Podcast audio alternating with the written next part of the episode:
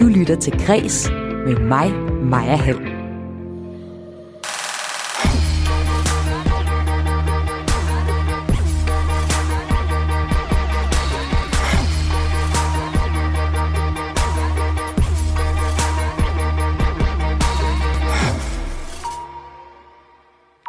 Forbudte udklædningsfester, kvinder, der deler historier om skam, og Olga Ravns bog Mit Arbejde, der har sat gang i debatten om moderskabet.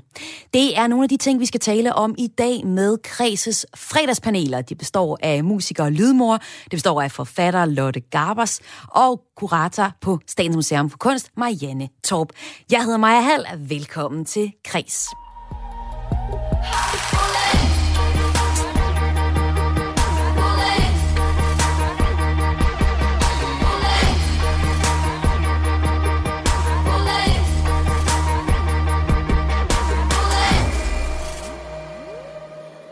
Og rigtig velkommen til mit øh, fredagspanel, der både er med fra den ene og den anden side af verden, skulle jeg sige. Velkommen til.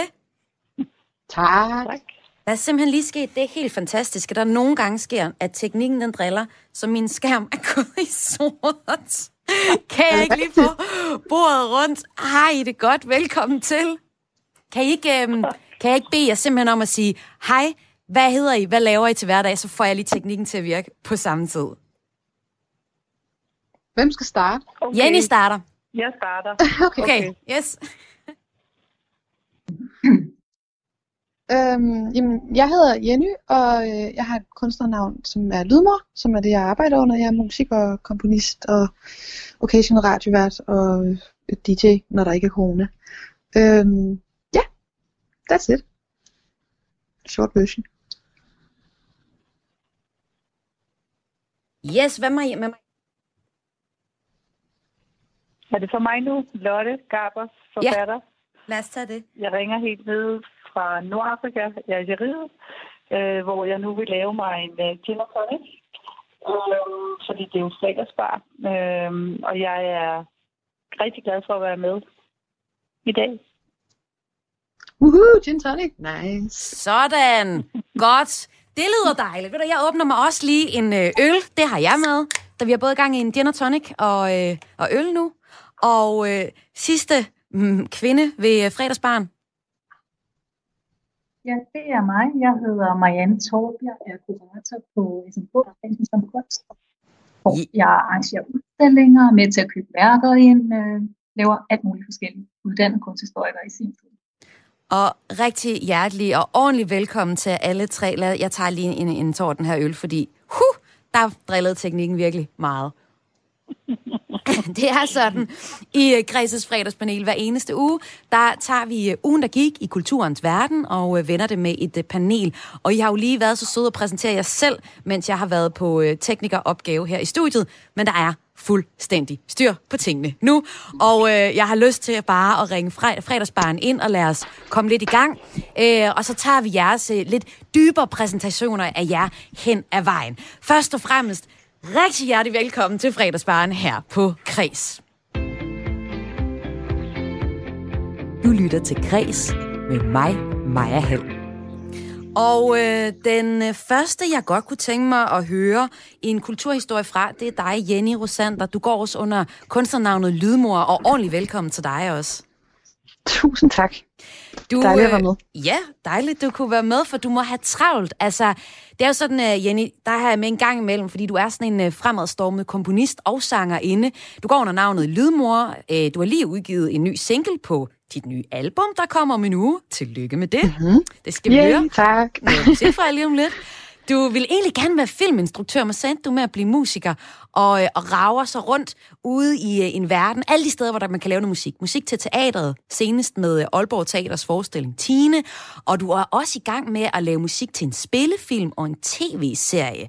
Og så sidste år, der bad du Ekstrabladets anmelder Thomas Treve om at tage sig sammen i øh, deres, øh, særligt når han lavede anmeldelser af kvindelige kunstnere. Så du kan mange ting, både være skarpt skåret øh, for tungebåndet, og øh, også lave noget lækker musik, som man kan opleve forskellige steder. Hvordan er det egentlig at lave musik til, et, til en øh, tv-serie, sammenlignet med at udgive sit helt eget musik, Jenny?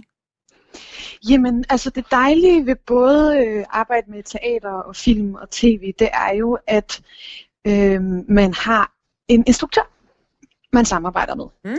Øhm, så hvor at øh, det at lave et album, det er jo meget sådan en form for sådan self-expression, at man ligesom sådan, hvad har jeg lyst til at udtrykke, hvad har jeg lyst til at give til verden, øhm, som kan også være en, en, en enorm kærlig handling, men så bliver det meget specifikt kærligt, synes jeg, at arbejde til en instruktør.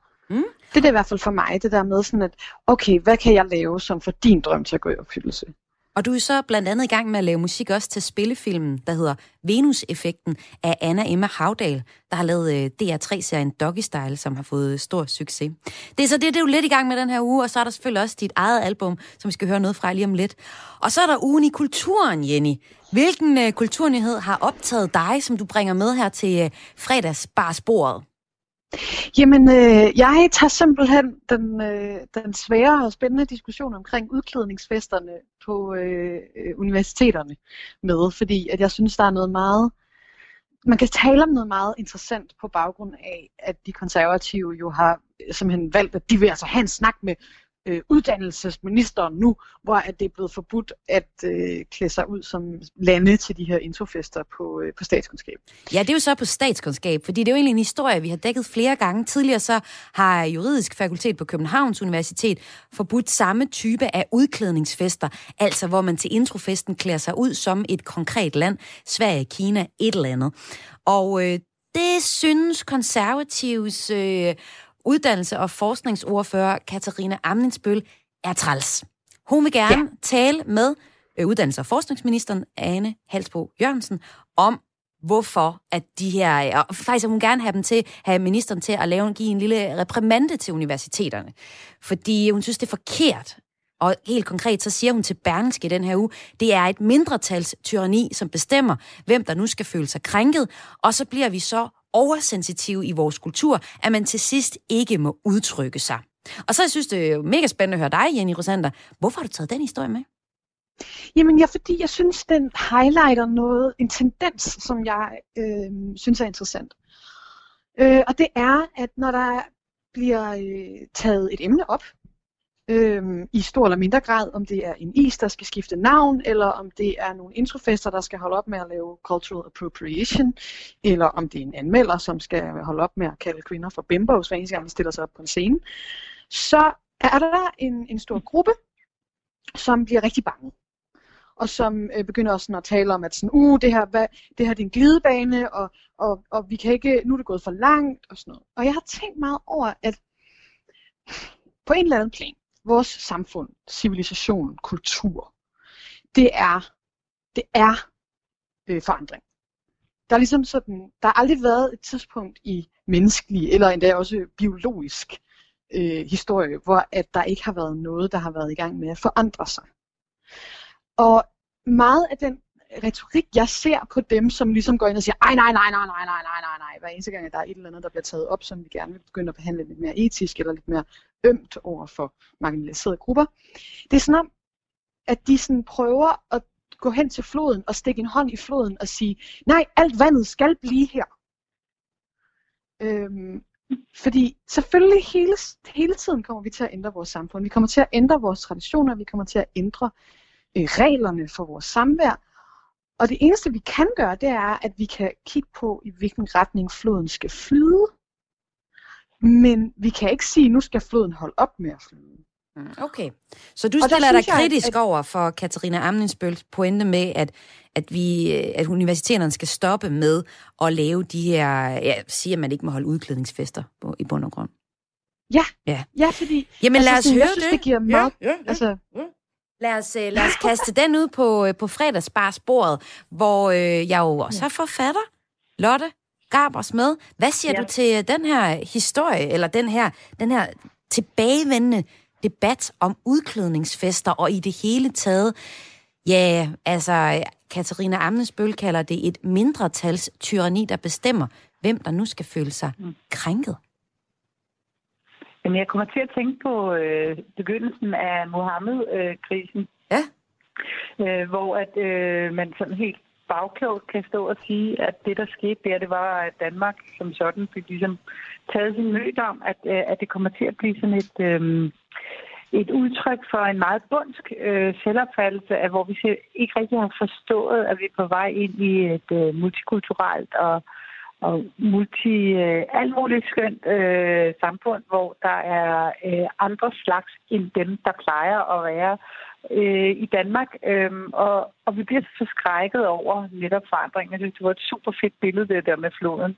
Det kunne jeg rigtig godt lide. Det kan man virkelig let bruge til at forklare det her. Det handler jo ikke om, at der er et mindretalstyrni, men i mine øjne er det jo faktisk et mindretalstyrni den anden vej, at der er nogle få, der bestemmer, at ting ikke må forandre sig. Altså, mm. at, altså, altså, altså hvis, man, hvis man prøver at høre, hvad det er, der sker, altså man vil gerne gå ind og styre, hvad universiteterne gør af ting over for deres elever. Altså det er i mine øjne, øh, øh, over for de studerende, er det meget mere, øh, meget mere bekymrende, at man simpelthen skal adfærdsregulere oppefra.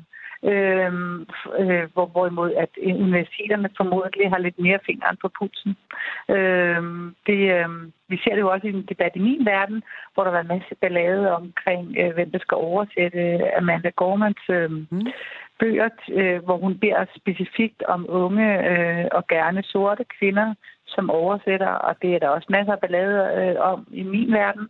Øh, af samme grund. Og, og, og, og selvfølgelig er det en svær... Øh, altså, skal det være sådan? Altså, det, der hurtigt sker i den her debat, det er, så skal det altid være sådan. Jeg tror, du citerede uh, Armidsbøl for at sige, at at, uh, at så, må, så uh, skal vi, må vi slet ikke ytre os. Altså den der fuldstændig glidebane-retorik om, at alting forandrer sig.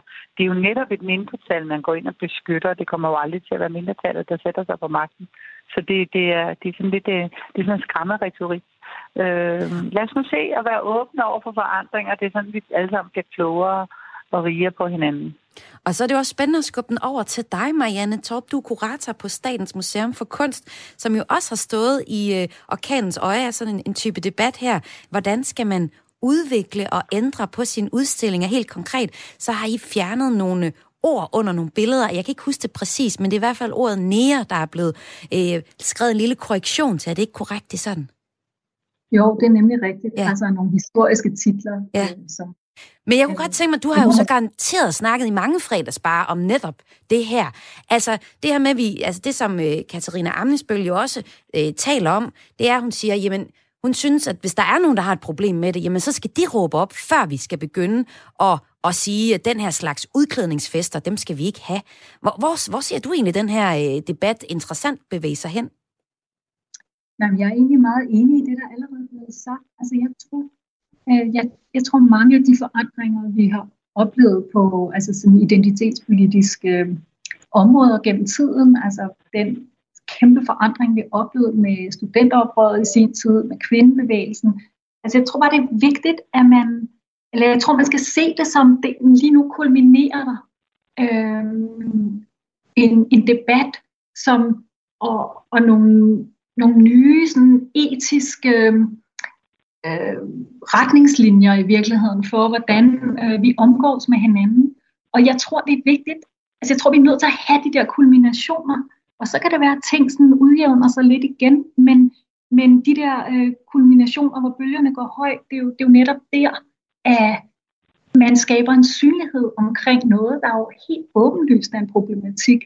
Øh, og, og bliver opmærksom på, altså nogle strukturelle problemer, det kan være øh, racisme, det kan være sexisme, men jo også nogle, altså i virkeligheden også kaster man jo et blik på, på sig selv også, og på den måde ens eget sprog, ens egen, altså, at man egentlig overser sin egen øhm, raciale stereotypificering af de mennesker, man, man lever med som, som borger i for eksempel i Danmark. Øh, og det synes jeg er totalt sundt, altså for enhver kultur at få luftet lidt ud og, og få, få og blive opmærksom på de der udladelser og de der oversete ting, som man selv er med til at affirmere og, og konfirmere. Jenny Rosander, nu er det dig, der tog uh, historien her med til, til fredagsbarsbordet. Jeg synes, jeg hører, I er ret enige på det her uh, punkt, men lad mig lige give ordet afslutningsvis til dig. Jamen, jeg synes, det er helt dejligt at høre en to medpanelisters tilføjelse. Og jeg synes, det er rigtig interessant, det her med de etiske retningslinjer. Fordi nogle gange, så synes jeg, at den måde, at, at folk snakker om det på, for eksempel hende her fra de konservative, at, det kan, at det lyder sådan om, at at det er første gang, vi skal have defineret etiske retningslinjer. At mm. sådan, Åh, nu kommer alt det her, og det bliver så lukkende. Men der har hele tiden været etiske retningslinjer i samfundet, og de er hele tiden til det debat, og de er hele tiden oppe at vinde. Og på et tidspunkt har vi holdt tralle i Danmark, og så fandt vi ud af, at det var måske ikke så fedt, så gør vi noget andet. Mm. Og det er det der med sådan at kalde det, at, at nu, skal, nu skal vi definere alt. Sådan, det tror jeg kan være farligt, fordi vi skal hele tiden omdefinere, vi skal hele tiden lære, og vi skal hele tiden ud fra, hvor vi står i kulturen, finde ud af, hvad er retningen.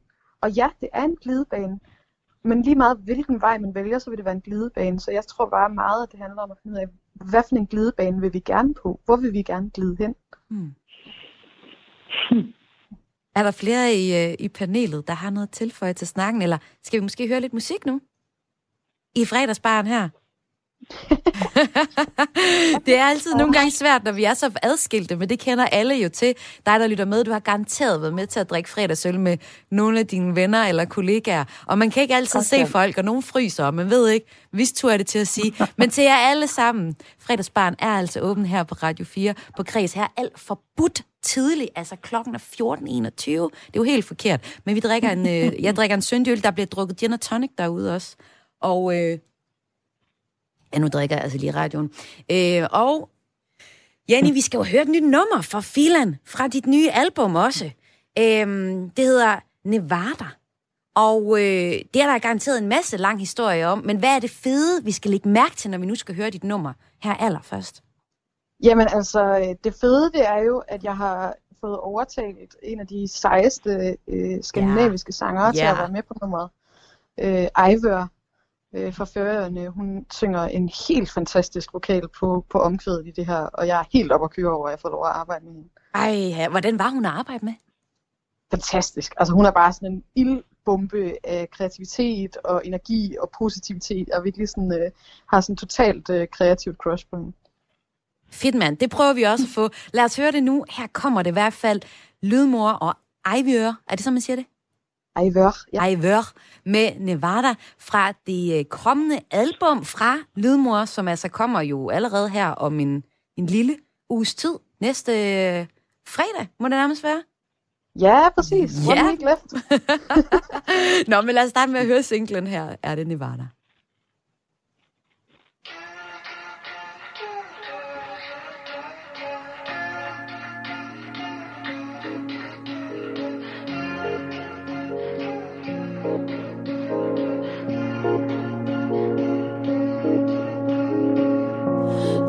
Days at the Leopold. Long nights in the biting cold. Desert wind blows furrows in my skin, sticks to my sleeves and drags my hair. Chasing kicks in the middle class. Pour cans in a crystal glass.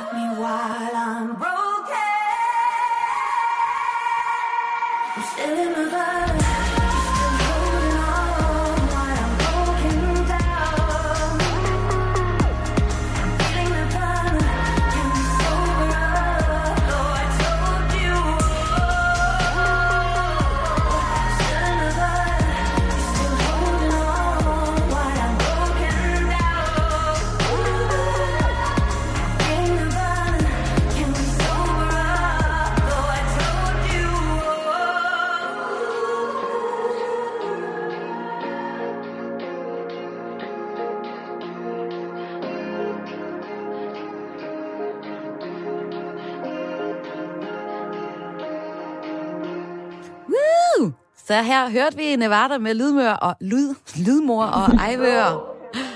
Og der er lige før playlisten kører videre. Det sejler i studiet i dag. Det er sådan, når der kommer ud på bordet. Men det var da et fantastisk nummer. Tak for det. Tak. Hvad siger I til det, resten af panelet? Er det noget, vi skal ud og danse til, når vi engang må det? Ja, så lækkert. Og super insisterende. Og sikke en vokal. Det var da imponerende. Man blev sådan helt uh, gåsehudsramt. Fedt. Ja, Mega fedt. Og dig, der lytter med, du lytter til fredagspanelet her i Kreds på Radio 4, og i studiet er på den ene eller den anden måde.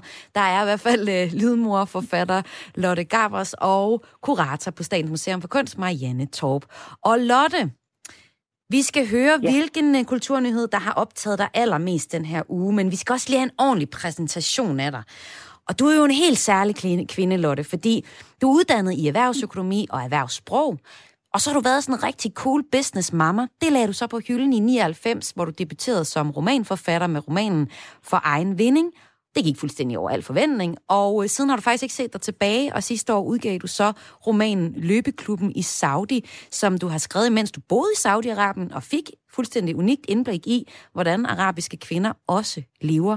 Og øh, lige nu så er du med fra Algeriet, hvor øh, du bor, og du er i fuld gang med at skrive videre på øh, en ny øh, roman, og har i den her uge også været i gang med at øh, være med på den her læsefestival, vi læser sammen. Der er masser af, af bogsnak for tiden, særligt også her under corona. Tænker på, at du også har kunne mærke, er det ikke rigtigt? Og jo, det er sådan en helt særlig øh, situation for mig, fordi det er sådan en læsefestival, som er et nyt begreb. Det plejer jo at hedde litteraturfestival, men øh, det er sådan en, der opfordrer til, at man skal læse det samme, Mm. sammen, og så hver for sig.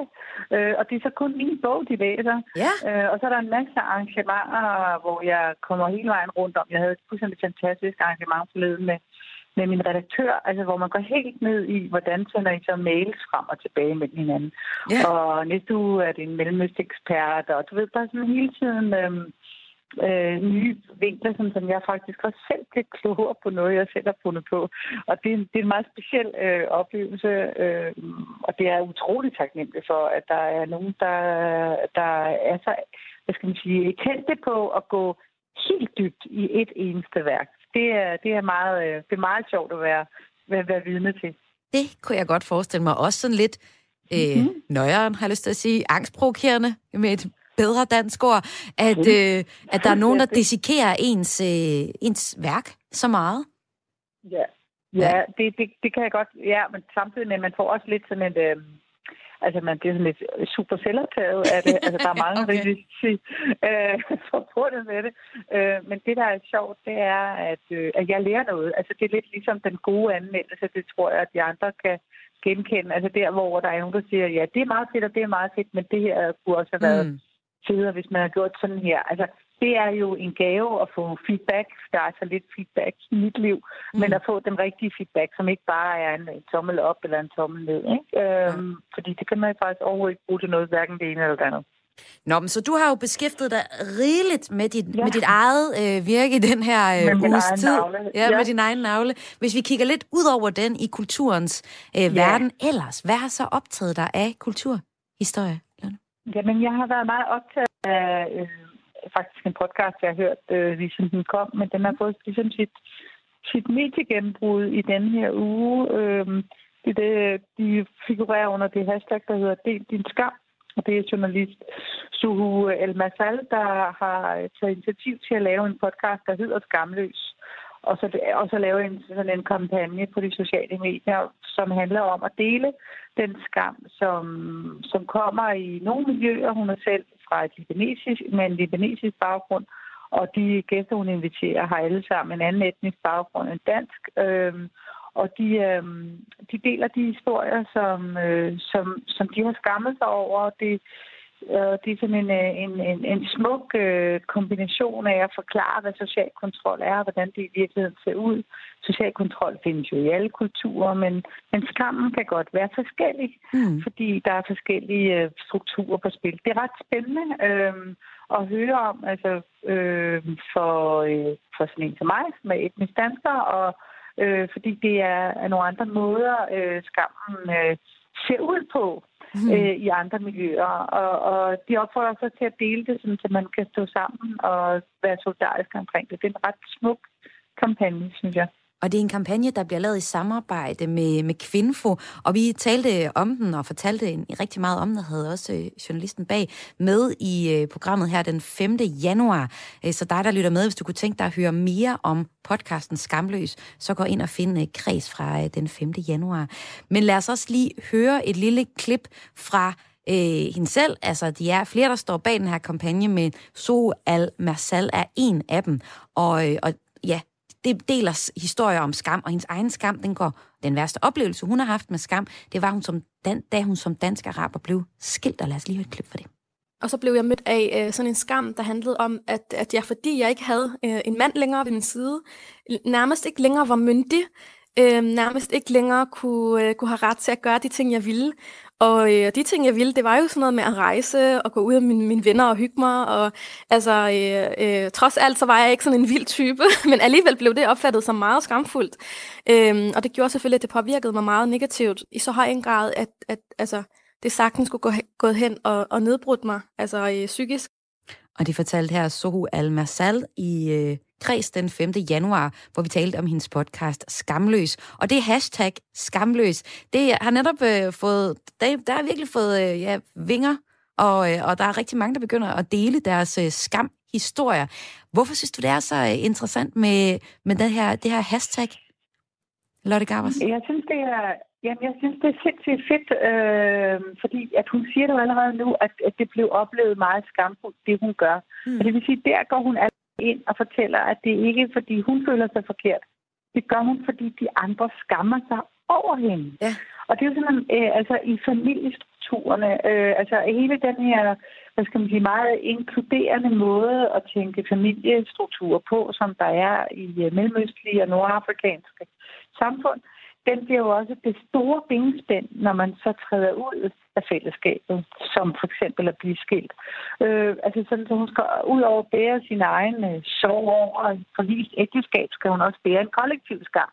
Mm. Og det synes jeg simpelthen er øh, så interessant, fordi hvor, hvor vi sådan lidt firkantet sagt selv kommer fra, fra en meget individualistisk øh, kultur, at hvor hvis det er Øh, det, altså, vi alle sammen er ansvarlige for vores egen lykke, og så er det jo også vores egen skyld, hvis det ikke går godt, som, som bliver sådan en, en enorm privat skam. Man skammer sig over at være blevet skilt, eller være blevet fyret, eller, der, eller sin krop, eller hvad, men, men det er meget individuelt. Og så lige pludselig så træder hun på den der kollektive struktur, som, som en kæmpe skam generator. Det synes jeg er utrolig vigtigt at få, få lys på, at, at øh, fordi det, fordi det er, det er nyt for mig, og det synes jeg godt, vi kunne være bedre til at få øje på hos hinanden. Hvad Ja, der egentlig gør, at man skammer sig. Ja, dem hun så inviterer ind, det er netop nogen med en anden etnisk baggrund end dansk og blandede baggrunde, og hvor kultur spiller en vigtig rolle. Men dem, der deler øh, under hashtag del din skam, det er jo faktisk alle mulige, der, der gør det. Det er Ja. ikke noget, der handler Mm. specifikt om arabisk øh, social kontrol. Altså det er sådan alt muligt, øh, lidt relateret til social kontrol. Jeg har set nogen, der skriver, øh, jeg blev... Øh, at jeg blev holdt udenfor, fordi jeg havde haft sex med mere end en. Og altså, der er alle mulige forskellige øh, situationer, Lige hvor, hvor præcis. skam Ja. kommer frem. At jeg i øh, resten Ja, af er der- panelet... Ja. Undskyld, det er bare fordi, jeg siger, altså fordi, at jeg har haft min roman om, om, om løbeklubben i Saudi, der har jeg også en dansk hovedperson, som netop også skammer sig over, at hun ikke er kommet i mål med det med mand og børn. Altså, og så finder hun ud af, at så står hun lige pludselig i en arabisk sammenhæng, hvor det ikke er kommet i mål med mand. Det er simpelthen bare en kæmpe sejr. Altså det her med, at, Ja. at tingene ser forskellige ud, afhængig af, hvilke strukturer du, øh, du kommer fra. Og det, øh, det er det, som jeg synes, den her kampagne kan. Hvad med jer andre to i, i panelet? Den her del din skam, er det noget, der har øh, fanget øh, jeres opmærksomhed, det her hashtag? Altså, jeg har bemærket det, og jeg har, jeg har virkelig tænkt, at det er en meget, meget, meget sund ting. Mm, og tale om skam i det hele taget. Virkelig. Ja. Fordi at som, øh, som I også var inde på, så altså skam er jo, er jo tit et symptom på et eller andet i, i vores samfund, som at samfundet øh, prøver at få os til at skamme over, sig over. Og øh, nu er det jo heldigvis ikke arabisk kultur, som har patent, patent på at have nogle ting, man skal skamme sig over. Det har alle kulturer, har jo Mm. et eller andet strukturelt, som at de prøver sådan mere eller mindre subtilt at få os mennesker til at leve efter. Øhm, og jeg tror, altså personligt, når jeg selv har oplevet skam, eller ven- venner, jeg kender, har skammet sig over et eller andet, de ikke turde tale om, eller ikke altså mene, hvor de var forkerte, så har det på en eller anden måde været øh, noget, som jeg i hvert fald ser som helt okay, men som de på en eller anden måde har lært fra samfundet, at det her, det skal du skamme dig over. Mm. Og en god måde at få dekonstrueret det, det er at få det ud i det åbne. Så vi kan tale om det. Altså er det her noget, man skal skamme sig over? Og det er det jo for det meste ikke. Mm, ja, det er jo det, der nogle gange er, er interessant, når man deler en, en, en skamfuld oplevelse. Så er der mange, der siger, nå, hvor, hvorfor skammer du dig over det? Altså, der er jo også en, en, et, et modspil i det. Altså, når du, når du deler historien, så, øh, ja, så bliver den punkteret, og det kan jo så være meget rart. Jeg kan godt tænke mig også lige høre dig, Marianne Torp. Du er kurator på Statens Museum for Kunst, og det er samtidskunst, du øh, arbejder med. Det kan godt være, det er langt ud at spørge dig, men er skam egentlig et emne, der nogensinde bliver be- behandlet sådan, øh, ja, visuelt er vel det medie, du øh, arbejder med? Eller mangler vi Mm. lidt det? Jeg ved ikke, om det er noget, vi mangler, men det er da klart noget, altså, øh, mange billedkunstnere øh, også har beskæftiget sig med. Men det, som jeg hæfter mig med, Mm. eller hæfter mig ved ved, det, ved Soel Massals øh, podcastprojekt, og jeg læste interviews med hende, jeg har ikke hørt nogen af podcasten selv, skal jeg lige skynde mig at sige.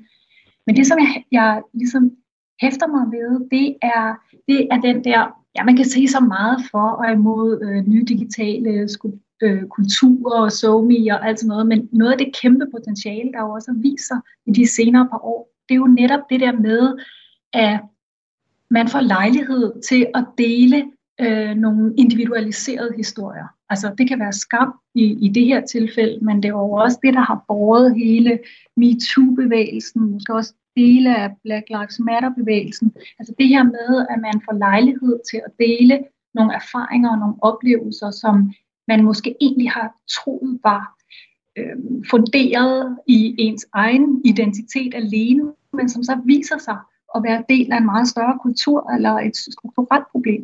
Og det synes jeg er, det synes jeg virkelig er fantastisk. Ja. ja skal vi sætte tage tilbage til dig, eller er det Gabers... Øh... Ja. har du ja, ja, det behøver vi. Det, ja, ja, det behøver vi ikke. Altså, vi er jo, vi er jo, vi er jo rørende enige, men det, jeg har også allermest taget det med, med for at, øh, for at sætte projektøren op på det. Altså, Ja. ja. jeg skal lade os få informere det. Fordi der er jo netop det magiske, som du selv siger som eksempel, at hvis man fortalt sin skamhistorie, så kan man godt være så heldig, at den går væk. Ja. Øhm, og det, er- det er jo, øh, så har man jo gjort lidt godt i dag. Det er rigtigt. Altså, jeg ved slet ikke, om jeg sådan lige fra hoften kan komme med en skam-historie. Fordi nogle af dem, vi, jeg har set under hashtagget, de er alligevel sådan lidt tunge i det. Og jeg tror mere, jeg kan sige sådan noget med, hvor meget blandt selv slik jeg spiser. Det synes jeg ligesom ikke helt hører hjemme i, den, i det her hashtag. Men Lotte Garbers, tak fordi du tog den med i hvert fald. Du har også taget et, øh, et lækkert nummer med til os. Det hedder Blå Himmel, og der hvor jeg står, der er der blå himmel. Der hvor du er, er der så egentlig blå himmel i dag? Fuldstændig, og jeg bor altså fuldstændig privilegeret, at jeg kan se Middelhavet, og. Ej. lige i dag så går himmel og hav i azurblå øh, kombi, der har meget pænt og meget blåt. Og det er, øh, det er også et meget pænt navn, øh, som Casey og Hans Philip har givet øh, nummeret her, Blå Himmel, som vi skal høre om et øjeblik. Men nummeret har meget mere kant end, end bare øh, titlen her. Hvordan kan det være, at du har valgt, at vi tager det nummer og skal høre det nu? Jamen, øh, det blev sådan lidt øh, symbolet på sommeren 2020, som på en eller anden måde har været mere magisk, end vi, vi vidste, da vi stod i den, fordi det var dengang, vi så andre mennesker. Ja, det og da min roman udkom, der holdt jeg, ja, det var dengang, jeg holdt reception. Det var dengang, man godt må være 100 mennesker, Ej. der var 95. det er den eneste fest, der var i 20. Ja. Og det er alle mine venner og kolleger og sådan noget, vi snakker jo stadigvæk om det. Ja. Og så skulle den slutte, fordi det skal sådan noget. Og så sk- skulle jeg sige det sidste nummer, der skulle spilles. Øh, og jeg kunne slet ikke finde på det, og så tog jeg det. Det er mine store voksne sønner, der fodrer mig med musik. Så tog jeg det nummer, og så er det ligesom blevet øh, symbolet på en meget lykkelig stund, men også en, en lidt finale, fordi jeg har jo ikke været sammen med mere end max 5 Ja. siden da. Jamen lad os høre det. Blå Himmel her med øh, Casey og featuring Hans Philip.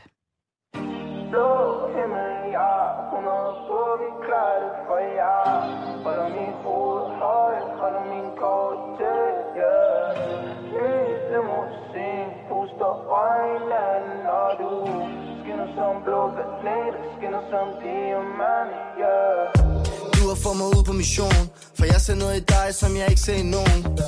Os to, drinks med passion. Tager mig til hovedet, mens jeg blænder af solen, ja. Yeah. Kører ud af indre by. Frisk klippet tøjet, helt splinter nyt, ja. Yeah. Sikkert syn, vi som et lyn. Vind i året, når vi kører ud mod Bellevue. Den her drink smager lidt af en til kunne være rart, hvis du blev lidt. Skal ikke noget senere blive her til netop det senere Har dig ved min side, vi kunne dele det her for evigt. Tre retters menuer, ind og ud af byer. Glasset fyldt med enzymer, længe siden jeg har set dyner. Jeg ser så mange ting, at jeg føler, jeg så syner. Lov at holde mig ned, hvis jeg nu flyver. Blå himmel, ja, 100 bukke, vi klarer det for jer. Holder min hoved højt, holder min kort til, yeah. Ny limousin, puster øjnene, blå planet, skinner som diamante, yeah. Blå himmel, ja, 100 bukke, vi klarer det for jer. Holder mit hoved højt, holder min kort tæt, yeah. Ny limousin, puster øjnene, når du skinner som blå planeter, skinner som diamante.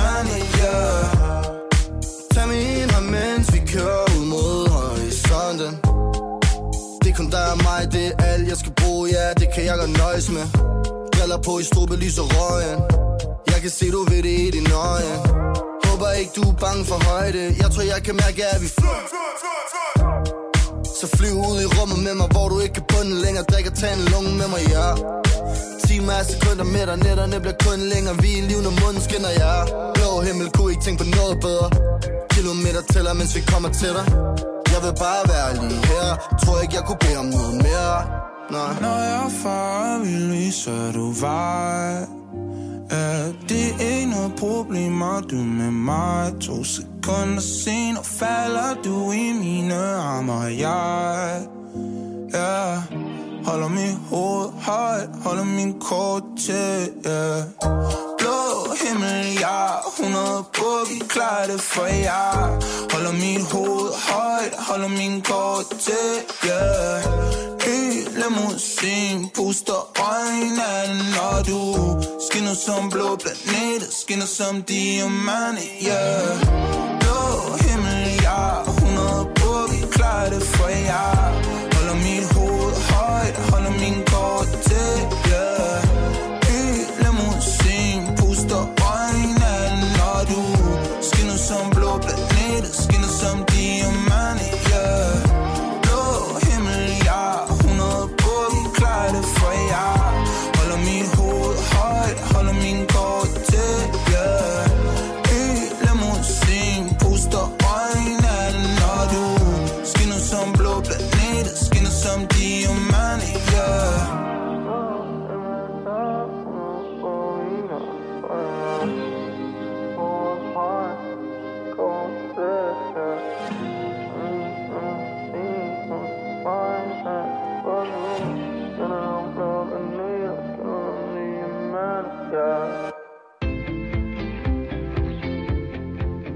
til Græs med mig, Maja Hall.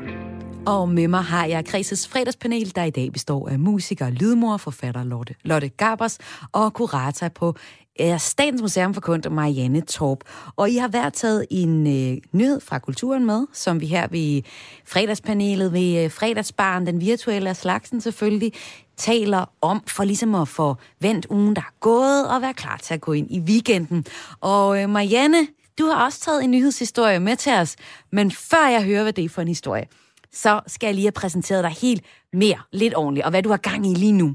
Du er sådan en, der er uddannet for kunsthistorie, og øh, så er du den, vi skal takke for, at vi kan se udstillinger med moderne kunst også på Statens Museum for Kunst. Der er du nemlig kurator i København, altså hvor Statens Museum for Kunst ligger. Og øh, her den øh, næste uge, den 11. marts, så åbner Statens Museum for Kunst med en udendørs udstilling, hvor tre øh, toneangivende kunstnere fortolker coronapandemien og præsenterer tre helt nye kunstværker. Og de kan beskrives som en gigantisk bærbar computer, en sætning i genbrugsmursten og en græsplæne. Det er, hvad min tilrettelægger har skrevet til mig. Og det lyder spændende. Altså, nu er jeg jo i øh, Midtjylland. Hvordan kan jeg få lov at se det her udenfor? Kan man det? Kommer I til at sætte nogle små videokameraer op? Jamen, du kan jo se det i Thy, når udstillingen rejser videre dertil. Du Perfekt. kan se det i Aarhus, øh, hvor det bliver vist i Kunsthal Aarhus. Og hvis man er tættere på Odense, så kan man opleve det øh, på Brands øh, Kunstmuseum udenfor der til efteråret. Så det er simpelthen en Men det- rejsende udstilling. Det er det nemlig. Mm. Det er en udstilling, som er rundt i Danmark. Men først og fremmest er det jo en uddørsudstilling. Og det er jo virkelig øh, fantastisk dejligt altså at være i stand til rent faktisk at øh, åbne en udstilling for et publikum og vise øh, udstillingen frem. Det er jo desværre ikke lige det, vi har oplevet de sidste par måneder, hvor vi står klar med nogle helt fantastiske udstillinger indendørs, men som vi jo ikke rigtig kan få noget publikum ind til endnu. Nej, det er, Desværre. det er lidt en sur omgang. Men øh, du har taget en positiv øh, kulturnyhed med. Det er nemlig, at Olga Ravn, hun har fået politikens litteraturpris. Det gjorde hun i sidste uge, og det gjorde hun for bogen Mit Arbejde. Og jeg ved, du er optaget af kritikken af diskussionen om fødsel og barsel i Danmark, som der kører lige nu. Og den har øh, Olga Ravn jo lidt været med til at starte med bogen Mit Arbejde. Men øh, hvordan kan det være, at du har, at du øh, har taget den nyhed med øh, til panelet i dag? Jamen, jeg synes, det er, altså, jeg synes, det er en utrolig, altså rent litterært er det en utrolig fantastisk bog, øh, Olga Ravn har skrevet øh, mit arbejde. Jeg fik den i julegave. Jeg er ikke helt færdig med den endnu, men man blev meget motiveret, da jeg så øh, fandt ud af, at hun netop har fået øh, politikens litteraturpris for den. Men jeg synes, den er, nu talte vi om skam før, altså, og, og det her med ligesom at fortælle nogle historier, man ellers har ligesom privatiseret, øh, og måske vendt indad, og måske været skamfuld over. Og, og en af de historier, som altså mange kvinder jo så oplever, er faktisk øh, sådan en fødselsdepression. Og, og den der, det besværlige, der kan være ved at knytte en relation til det der nyfødte barn. Og det kan for eksempel opleves skamfuldt, altså smertefuldt i hvert fald, øh, fordi man ikke ligesom lever op til den der sådan, kulturelle forventning om sådan et instant moderskab, der bare træder i kraft, og et moderhjerte, der banker lige med det samme. Øh, og det synes jeg, altså, det synes jeg bare, hun beskriver så smukt øh, og, og, og fint følende. Øh, og det er hun jo ikke den eneste øh, kunstner, der arbejder med. Der er også en, faktisk en billedkunstner, en kunstner altså fra min verden, øh, Clara Lilja, som har en ret vild Instagram-profil, og som også har taget fat på, på sådan nogle svære øh, efterfødselsoplevelser. Øh. Og, Ej, jeg synes bare, altså, ja. jeg synes, det er så interessant det her, men i mange år har man efterlyst sådan af, af kunsten, litteraturen, billedkunsten, øh, måske især øh, ligesom reflekteret over nogle aktuelle emner i samfundet og sådan noget. Det synes jeg jo egentlig altid kunsten gør på mere eller mindre subtile måder, men, men her tænker jeg faktisk, at der faktisk har været et litterært værk, så nemlig Olga Ravns, som faktisk har været med til at, at booste en, en virkelig påkrævet øh, debat, altså om hvordan øh, behandles øh, fødende kvinder i, i Danmark, og, og kunne man ved nogle bedre fødselsforløb og efterfødsels øh, omsorg, altså forhindre nogle af de her sådan, svære øh, fødselsdepressioner. Og hvis Ja, vi tager jeg- øh, tallene på fødselsdepressioner, så er det jo ikke noget, der forekommer for mere, det er stadig mange, end omkring øh, 6 procent af alle fødende. Og så er det, der jo også er blevet talt noget om, det er, hvordan vi alle sammen går og har det. Jeg sådan, jeg har øh, født for snart syv måneder siden, og øh, nu snakkede vi om hashtag del din skam. Jamen, jeg skammede mig da også fra starten af over, at jeg ikke elskede mit barn sådan helt inderligt, som jeg troede, det ville øh, være. Og det hjalp den her bog mig faktisk med at reflektere lidt over, at jamen, det, det er okay, at kærligheden kommer med tiden og på forskellige måder. Ja, andre, jeg ved ikke, om I har fulgt med i, øh, i debatten om, øh, det har så været særligt Rigshospitalet, der har været, og Herlev Hospital, der har været fokus på i forbindelse med øh, fødselsforløbene, ja, efterfølgende og op til, og så også i, øh, i, med den her øh, Olga Ravns øh, bog. Men hvad tænker I om, hvad, hvad I hører her i panelet? Jeg kan jo bare skyde den øh, direkte videre til dig, Lotte Gavers. ja, men jeg synes bare, det er så fedt. Jeg fangirler hårdt på Olga Ravn, så det er bare fedt, hun har vundet den. ja. Øh, og et super eksempel, som Marianne siger, at, øh, at, at, øh, at debatterne kommer, og forandringerne kommer ud, fra, ud af kunsten. Altså, det ved vi jo godt. Sandheden ligger i, ligger i uh, kunsten. Det gør den jo bare, fordi den kan være så, øh, så krystalklar.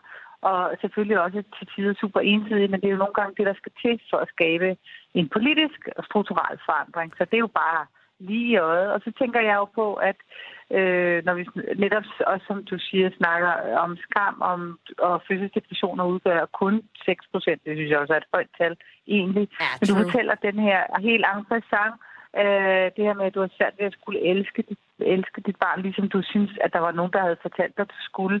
Altså, det er jo enormt øh, voldsomt. Det er mange, mange år siden, jeg har fået børn. De er utrolig gamle, mine børn. De er 23-28, men, men, men, men jeg har jo sådan en øh, fuldstændig ikonisk telefonsamtale på mit første barn, hvor min veninde ringer og siger, hvad laver du? Og det er solskinsvær, klokken er to, og min lille baby sover, så siger, så siger jeg, Jamen, jeg sætter et lille hus på prærien og spiser drømmekage, og så sagde hun ikke noget, og så sagde hun, jeg kommer lige og henter dig.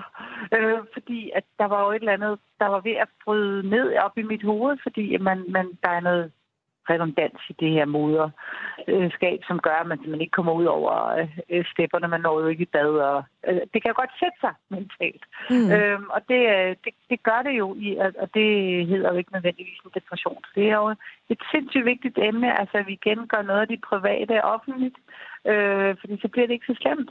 Øh, og så, øh, og så, så er der så hele den reelle politiske diskurs, hun har fået sat i gang med nogle frygtelige øh, hospitalers øh, måde at, at håndtere hele, hele fødslen på. Ikke? Det er da bare super godt. Det er jo helt Ja, lækkert. der vil jeg nemlig oveni. sige, hvis jeg lige må, må tilføje noget, og det, det er nemlig også det, jeg synes er så vigtigt, altså fordi det jo også sat fokus på, altså hvilken omsorg man egentlig yder, hvad for nogle rammer man skaber om den fødende og, og kvinder, der Mm. lige har født, og, og, den, og det ud, har jo ligesom udstillet, altså og også rejst nogle spørgsmål omkring, altså hvem har ret til den fødendes krop, altså jeg tænker, at det her faktisk er den første sten på vejen i forhold til at som skal overvindes, og i forhold til at give de kvinder en ret tilbage. Og jo også rejst en meget bredere politisk diskussion af, altså hvordan fungerer sundhedsvæsenet, øh, hvad er det for nogle vilkår, ansatte på hospitalerne øh, bliver budt, og patienterne og de indlagte bliver budt, Mm. og det synes jeg er interessant. Og så lige en ting til, og det er jo, der er jo faktisk et borgerforslag, øh, der løber ind til syv. Nu bliver det politisk, ja. Ja, men det synes jeg også, det godt kan være her, Ja, som netop er et forslag om at sikre øh, rettigheder for fødende. Mm. Det går under forslaget, eller forslaget hedder bedre fødsler. Der mangler kun, øh, ja, ikke engang øh, 800 øh, af, ud af 50.000 øh, støtter for, at det øh, faktisk kommer til at blive taget op i Folketinget. Så det kan jeg opfordre til, hvis der er nogen, der sidder derude og lytter og tænker, at det er en sag, der er værd at støtte. Og, øh, og jeg kunne godt tænke mig som perspektiv på den her sag, så lige spille bolden over til dig, Jenny Rosander. Du laver musik som lydmor, men du blander dig også i debatten. Det gjorde du sidste år med et debatindlæg om, hvordan øh, kvinder bliver beskrevet i øh, musikanmeldelser. Helt konkret, så, øh, så langede du ud efter øh, Thomas Treve fra øh, øh, Ekstrabladet. Og jeg tænker det her med at og, og på den ene side være kunstner, på den anden side blande sig i debatten, og som Olga Ravn så gør her, hun blander sig i debatten med sin kunst. Altså, kunne du også have, have, have sunget dit budskab, eller prøver du at skille tingene lidt ad?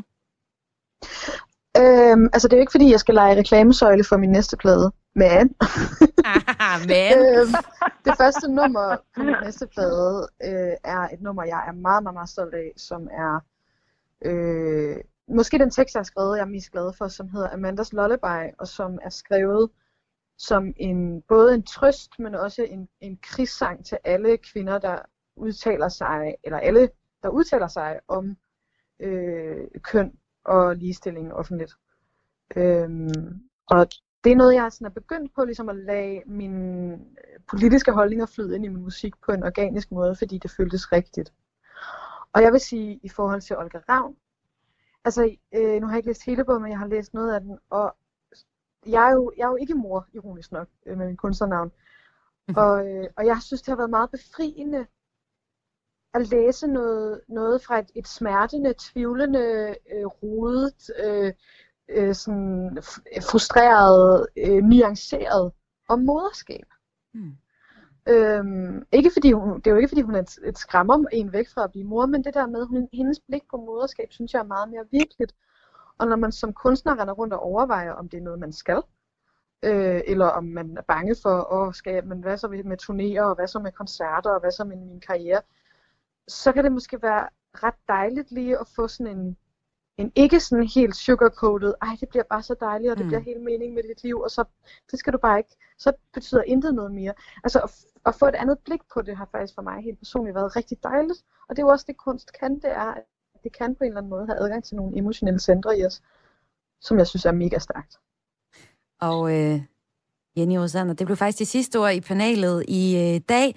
Vi, jeg vil gerne give, øh, give ordet videre til lidt øh, musik, som du har taget med, Marianne. Det hedder Nobody Calls Me When I'm Lonely. Angel Why. Hvorfor skal vi høre det her til sidst? Jeg har fulgt, øh, altså bag kunstnernavnet Angel Why gemmer sig jo øh, navnet Joachim Why Bernil, som har været en del af First Hate i mange år, men nu øh, har det her soloprojekt. Jeg har bare fulgt ham og stødt på ham igen, da han lavede noget sammen med musik og noget performance sammen med kunstneren Leia med og jeg synes, det interessant at følge nogle unge stemmer i, i dansk øh, musik. Og vi når lige at høre, ja, desværre ikke mere end halvanden minut. Det smerter mig, at det bliver sådan. Men øh, jeg håber dig, der lytter med, måske vi går ind og så finde Angel Wise øh, nummer her, Nobody Calls Me When I'm Lonely. Du har lyttet til Kreds på Radio 4. I fredagspanelet sidder øh, Lydmor, Lotte Gabers og Marianne Torp. Og tusind tak for, at I var med her til at dele jeres øh, synspunkter på kulturen, og også noget af den kultur, som I bidrager med. Tak for det. Mit navn er Maja Hall, og tilrettelæggeren på programmet, det er Karoline Kjær Hansen. Ha' en rigtig dejlig weekend.